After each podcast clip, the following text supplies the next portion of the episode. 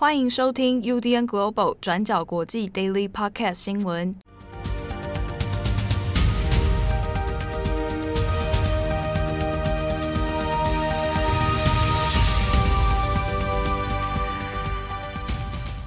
Hello，大家好，欢迎收听 UDN Global 转角国际 Daily Podcast 新闻。我是编辑七号，我是编辑慧仪。今天是二零二一年十二月二十四号。今天是平安夜，对，明天就圣诞节了。祝大家平安夜愉快啊！无论你是不是基督徒，反正愉快最重要。圣诞节也要愉快，这样天天都愉快。好，那在今天新闻开始之前呢，也跟大家再一次提醒大家啊，希望大家来帮助我们，在 Spotify 上面 冲刺一下我们的评分数。真的很热烈。如果 Spotify 可以留言就好，但他现在还没办法。什么？我怕留言都是仇恨言论。怎么会呢？最近有看到大家很多人踊跃来支持哦，他甚至很多人还这个发讯息给我们，我们都很感谢哦。好，那也希望大家，如果你刚好你是用 Spotify 的朋友，欢迎来给我们大家五颗星。好，我们四位编辑都会啊敏感五内。对啊，在年末的时候送上五颗星的礼物。对，好，那今天二十四号的。新闻，首先我们来更新一下南韩。好，那南韩呢，在二十四号上午的时候，今天上午发出了一个重大消息，就是总统文在已经签字确定要做新年的特赦。那现在这个特赦的对象里面呢，总共有三千零九十四名的囚犯啊，或者是被褫夺公权的人。不过，在这一个名单里面，出现了一个非常让大家意外的名单哦。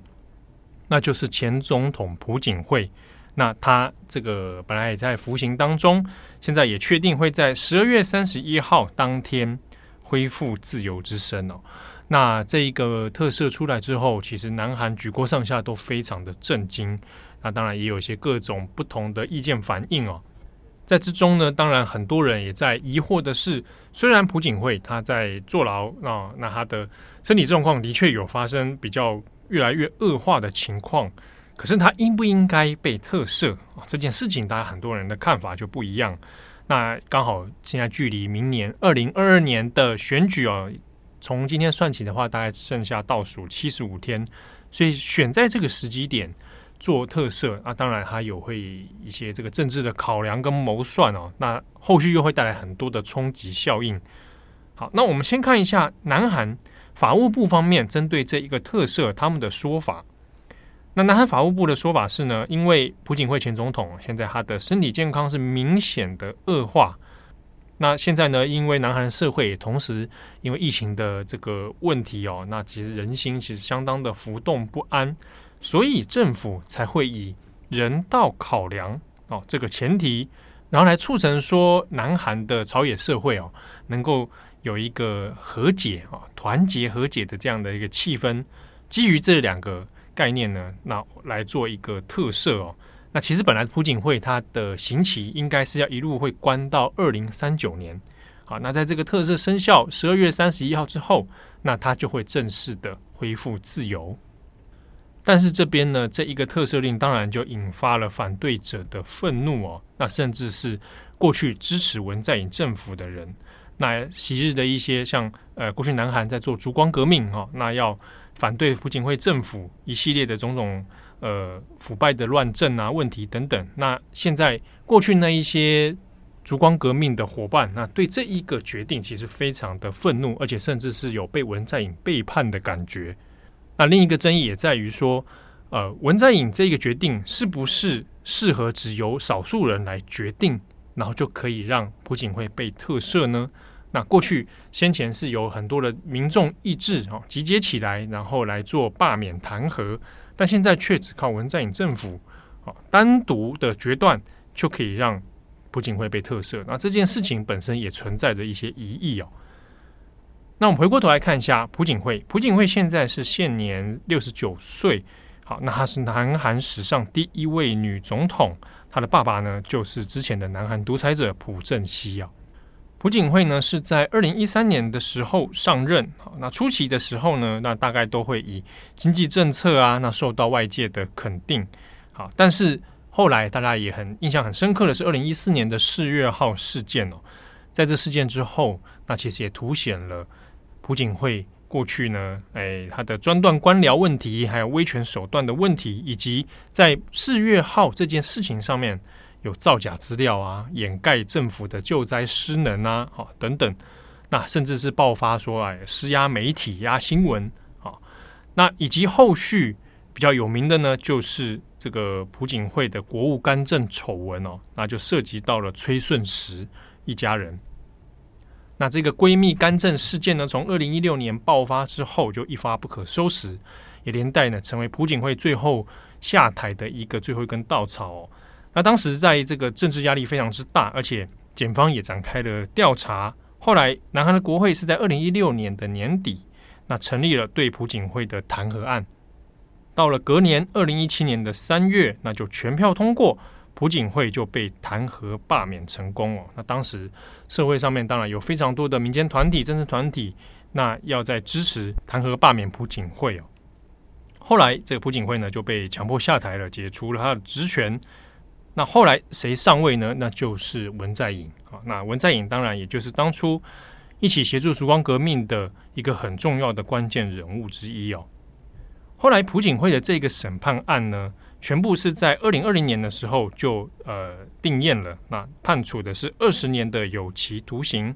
那另外朴槿惠还有另外一个干预选举的案子是两年的有期徒刑哦。那期间呢是没有特赦，也没有减刑或者假释等等这些状态。那如果这样算下来的话，应该要到二零三九年朴槿惠才可以出狱哦。不过我们看到像朴槿惠呃定验之后，那入狱，那到现在。那也有明显的，就是他的健康状况啊，身心健康都有不断恶化的问题。好，那他入狱之后，虽然说南韩的保守派啊有不断在呼吁文在寅政府啊，就是要诶、希望文在寅能够予以特赦哦，那来终止现在这种朝野恶斗的状况。好，但另一方面，因为朴槿惠身心的问题啊，不断的有从这个牢狱中发出通报哦。那主要是说他自己也有椎椎间盘突出的问题，然后他的下背部疼痛，那牙齿也出了状况哦，那以及包含他的身心症啊，他的精神状况可能有明显不稳定的这样的一个问题，好，那需要有就医来住院了。那也因为这个明显急剧恶化的状况，其实也有包含呃医疗专业团队或者是支持朴槿惠的人认为说，如果再这样关下去的话，朴槿惠很有可能会。在狱中哈，在坐牢期间就死亡。那到今年二零二一年的十一月二十二号，那朴槿惠因为多重病症的问题呢，他就送到外部的医院来紧急做治疗哦。那当时其实就也有一些诶民间的声音在说啊，可能要做这个，是不是能够来推动特色朴槿惠啊？哈，考量他的身体状况啊等等。好，但是这个过去几年来呢，其实文在寅政府一直是没有对这件事情。来松口哦，那不也没有在对这个朴槿惠特色案这个事情来表达这种让步的态度。那其实呢，过去文在寅自己也有强调说，像朴槿惠这样子贪腐犯罪，那这是没有办法，不可以轻易的来把它特赦的。但也就没想到后来啊，随着这个执政党的选情可能不太明朗，那到现在整体南韩社会氛围。的差别哦，那结果突发来突袭式的发出一个命令，让他被特赦。那现在这个特赦令呢，会在十二月三十一号正式生效。那在南韩的政坛呢、社会舆论呢，大概也可以分成几个哦。一个当然就是保守派啊，支持朴槿惠的人，当然是会认为说，哎，很欢迎这样的这个决定哦。虽然他是一个迟到的啊，但是呢，还是很欢迎。好，那文在寅跟执政党的部分呢，则是以抱持着尊重并且理解的态度。那另一方面就是进步派的第三势力，啊，包含一些民运还有公运团体，对这件事情则是完全不能接受，而且认为文在寅政府其实背叛了大家的这个民主价值哦。那朴槿惠方面呢，也透过律师在今天也发布了他的最新的声明。那也只有淡淡的说一句说啊，对于造成这个国民的骚动感到很抱歉。那对于文在寅政府的特色决定，他由衷的表达他最深的感谢和致意。好，那目前朴槿惠呢也还在这个医院当中住院，那住的地方是首尔江南区的三星医院。那三星过去这个也是跟朴槿惠的。国政贪腐风暴息息相关的地方。好，那有关于南韩的这个特赦令的问题呢，后续如果有重大的新闻进度，会帮大家再做追踪。那我们下一则再来看一下日本。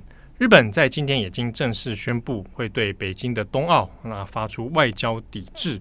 不过呢，这个外交抵制里面，他是确定说，呃，内阁成员还有政府高官，包含首相在内，他是不会参加的。可是呢，日本还是会派代表前往参加。除了选手之外，那这边有代表是日本奥委会的会长山下泰裕，以及东京奥委会的会长桥本圣子。好，那会代由他们两个来代表参加。那比较尴尬的是，桥本圣子本身还是参院的议员。好，那这个，诶，作为官方的代表来参加这件事情，但是同步又要做外交的抵制哦。那大家在日本国内舆论其实也感到有点矛盾哦，这是是觉得有点暧昧不清。呃，如果你要做外交抵制的话，我何必又还要派这个民间这样单位的代表来参加呢？好，那所以。大家有一点猜不透，可能在想日本在做两面的这种缓冲手法哦，一方面来配合英美来做外交抵制，但是另一方面又不想真的做到那么绝哦。所以日本的舆论新闻里面也有谈论到说，呃，毕竟以现阶段来讲，日本还不想那么公开的，好或者决绝的来跟这中国政府来做对抗。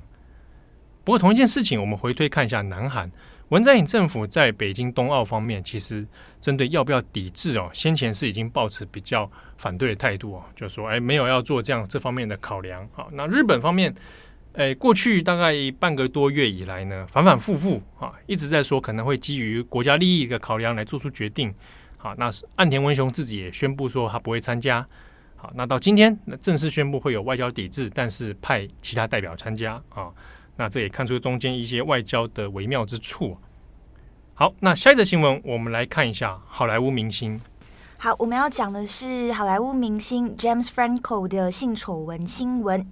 那 James Franco 詹姆斯·法兰科是好莱坞非常著名的一个男明星，他演过《蜘蛛人》一百二十七个小时，然后也在二零一八年以他自导自演的电影叫做《大灾难家》拿下金球奖的音乐还有喜剧类的最佳男主角。他还创办了自己的表演学校，就是一个很多才多艺的男明星。那在二零一七年，就是好莱坞的 Me Too 运动期间呢，James Franco 也被爆发出了一连串的性丑闻。那当时候呢，他自己是否认这些指控的。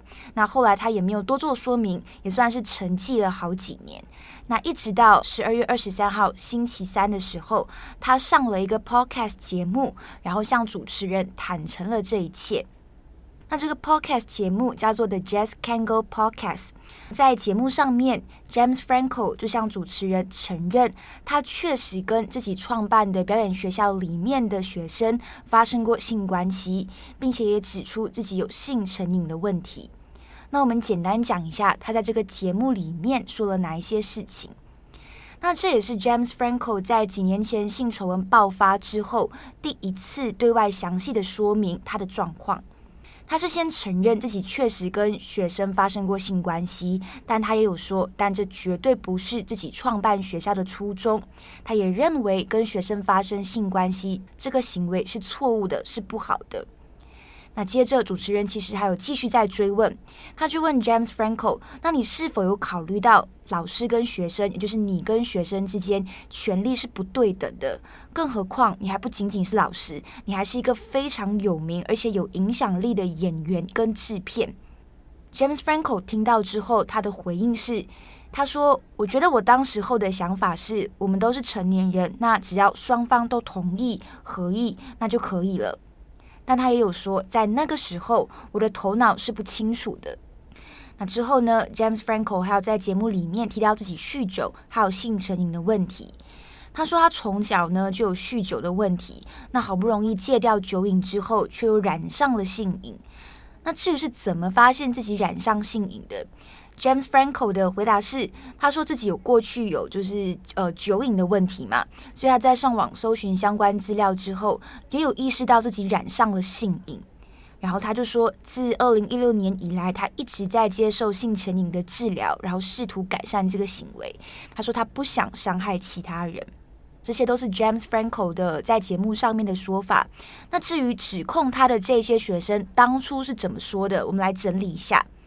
那二零一七年十月，好莱坞就爆发了 Me Too 运动嘛。那 James Franco 在隔一年，二零一八年就以那个大灾难家拿下金球奖。那当时候出席金球奖的明星们，其实都有在胸口上佩戴一个 Times Up 的胸章。这个 Times Up 也就是象征着时间到了，是时候停止反性侵犯、性骚扰的这个运动。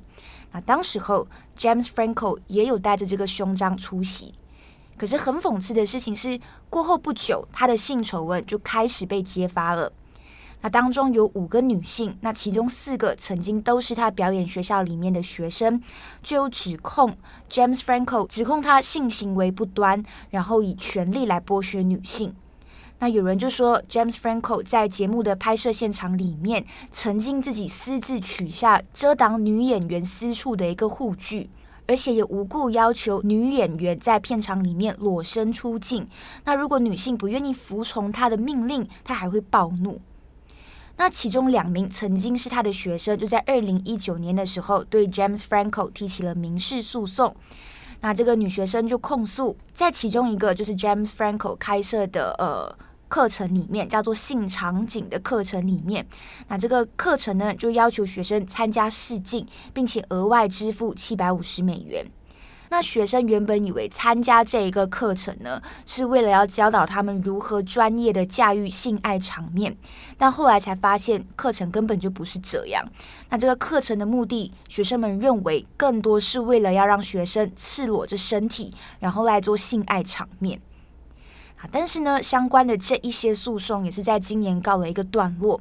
根据洛杉矶高等法院的一个文件，James Franco 在今年同意以两百二十万的美元来和解这一场民事诉讼。好，那以上呢，大概就是 James Franco 的新闻。大家如果希望可以了解更多，也可以去听听他上的 Podcast 节目。好，那最后一则我们来看一下，昨天我们有简单的报道了香港的这个国商之柱哦。那在连夜之中就被撤除了。那到今天早上清晨，二十四号清晨，其实有另外一个雕像哦，那民族女神啊，那也是被这个急急忙忙的就把它撤掉了。对，除了七号讲的那个新民族女神像，那另外一个被撤走的是在岭南大学里面的六四浮雕。那就这两个雕像其实都是呃带有六四记忆的一个雕像，那现在都被撤走了。根据立场新闻的整理是，新民主女神像是原本耸立在那个香港中文大学。那香港中文大学今天就有发表声明，他们就说这个校方从来没有准许新民主女神像的雕像在校园里面展示。那更何况现在也没有任何的组织可以为这个雕像去做维修，还有承担管理责任。那曾经安排这个雕像在中文大学里面展出的两个组织，一个是中大的学生会，一个是支联会。这两个组织，一个是解散了，然后一个也没有实际运作了。所以许夏就认为，经过内部呃评估之后，就要把这个雕像移走。那至于岭南大学这边呢，是没有多做回应的。但是根据报道整理，是可以看到学生们有表示，现场的就是岭南大学的保安是拒绝回应要怎么处置这个六四浮雕，而且当时候也是阻碍学生拍摄，除了抄下学生们的那个学生证证号，而且还用强光来照射学生的镜头。那这两个雕像其实也蛮有意义的。那他们的创作者都是同一个人，是一个美籍华人雕塑家，叫做陈维明。那两份雕塑作品都是为了要纪念六四。那香港的民主女神像呢，基本上就是仿照，就是一九八九年在天安门广场上面的那个民主女神像。它是在二零一零年的五月被送到香港的。那后来呢，就经过呃各方的调色之后，被送到香港的中文大学里面。在那个校园里面做展示。那至于岭南大学的六四浮雕呢，是陈为民在二零零九年把上万张六四的图片融合成一幅平板浮雕。那这一些照片里面包括非常著名的坦克人照片，还有就是北京市民当时候骑着单车送死伤者到医院的这些照片，来组成的一个浮雕画面。好，所以可以看到昨天讲的这个国殇之柱，再连同今天两个呃新民主女神像，还有六四浮雕，其实是都被移除了，也有点象征是这个六四记忆也慢慢在香港被抹除了。那我们昨天其实有做了关于国殇之柱的一些历史背景，还有政治意义的文章。那里面也有引用了达明一派王耀明的《回忆有罪》这首歌曲。那也推荐大家去听，我们也会把这个文章放在资讯栏上面。好，那节目最后我们来回应一下一个听友的疑问。嗯，好，那因为有听友就是一方面表达对我们的支持啦，一方面他也很困惑说，哎，怎么最近好像听 Daily Podcast 感觉好像中国的新闻特别多啊？那他可能就是觉得有一点点诶疑问啊、困惑啊，甚至可能听太多中国新闻，觉得有点不太舒服。好，然后我这边跟大家稍微解释一下，因为其实有一次 Daily 我跟郑红有简单聊过了哈，就。主要是因为现在在年底年末的时候，其实常常会遇到一个新闻，所谓的淡季，啊，那就是因为欧美要进入耶诞节，哈，然后再过新年，所以都会有蛮强烈这种放假的气氛。那不论是新闻更新的节奏、新闻的内容，或者或者是很多团体、政府，他们都不太会选在这个时候发布重大的一些这个决策啊，或者政。太太太重大的一些事情出来哦，所以通常会就会进入一个淡季。那在亚洲这边的话，当然年末跨年这个东西也当然也是会有遇到一个放假气氛哦。但相对起欧美，它就不叫不会有这样子，也几乎都停机的这个状况。不过日本就会有一点，日本大家进入到像今天这个年末，因为他们要过的年是一月一号哦，对对对，他们过的新年不是跟这个呃中国这种农历新年的。啊，那所以日本在这个时时间点，其实都在进入一个放假的预期心理哈，所以同理哈，新闻的那个节奏感都会不大一样。那当然，这个中国的部分哈，当然也是因为说真的，那也不是我们能够完全控制啊。它就是在 下半年的时候，偏偏就会出了一些事情啊。那你相比之下，相形之下，似乎就觉得好像中国新闻稍微多一点啊。那的确，这个会有一个环境哦，时间点上面的一个脉络啦。好，那这个部分也要跟大家来说明一下。对，但我觉得我们其实还是有持续在关心一下东南亚的新闻状况，包括缅甸啊、嗯、菲律宾、马来西亚这些，其实还是有在关注，但只是相形比较之下，对，还是会比较少。对，啊、对大家都没有听到会议这么用心在帮他做很多东南亚的新闻，而且自从会议加入团队之后，东南亚新闻真的是做的比较深刻深入。好，那这个是以往我们过去真的以往过去我们比较没有的。好，那。其实把不同视角放到不同的地方，好，那也希望大家可以能够多多来观察，哦，观察我们的这些相关的讨论。那当然，除了 Daily 之外，我们也还有重磅广播啦，好，那也还有我们的网站自己的一些原创内容啊，等等啊，所以希望大家能够多多的支持。对，当然节目的最后还是不忘再提醒大家，Spotify，Spotify，如果你没有下载 Spotify，你是用 Apple 的话，Apple 的可能有些听友觉得现在寂寞。嗯啊，大家都在说 Spotify 要五颗星，Apple 不行。哎，Apple 你可以再一次给我们五颗星，一直给，一直给，一直给，你知道吗？支持我们就给我们五颗星，过个好圣诞。没错啊，也让我们四个人过个好圣诞。对，啊，所以 Spotify 的评分也这个感谢大家啊，支持啊，多加支持啊，感谢感谢。有没有看到七号现在是双手 又在拱手了？对，拱手。我现在还合掌哎，拜托拜托，我在跟谁拜托？大家会不会想说，哇，这个为什么这么积极？会不会是七号的 KPI？糟糕了，那个星数没到多少，我七号要被拿，哇，被断头。没有，拜托，好不好？一人一人，每个人五颗星，救救七号。你不要在那边。好，祝福各位。那希望大家有个愉快的周末。我是编辑七号，我是编辑会议。也别忘记今天有重磅广播要更新。我们下次见，拜拜，拜拜。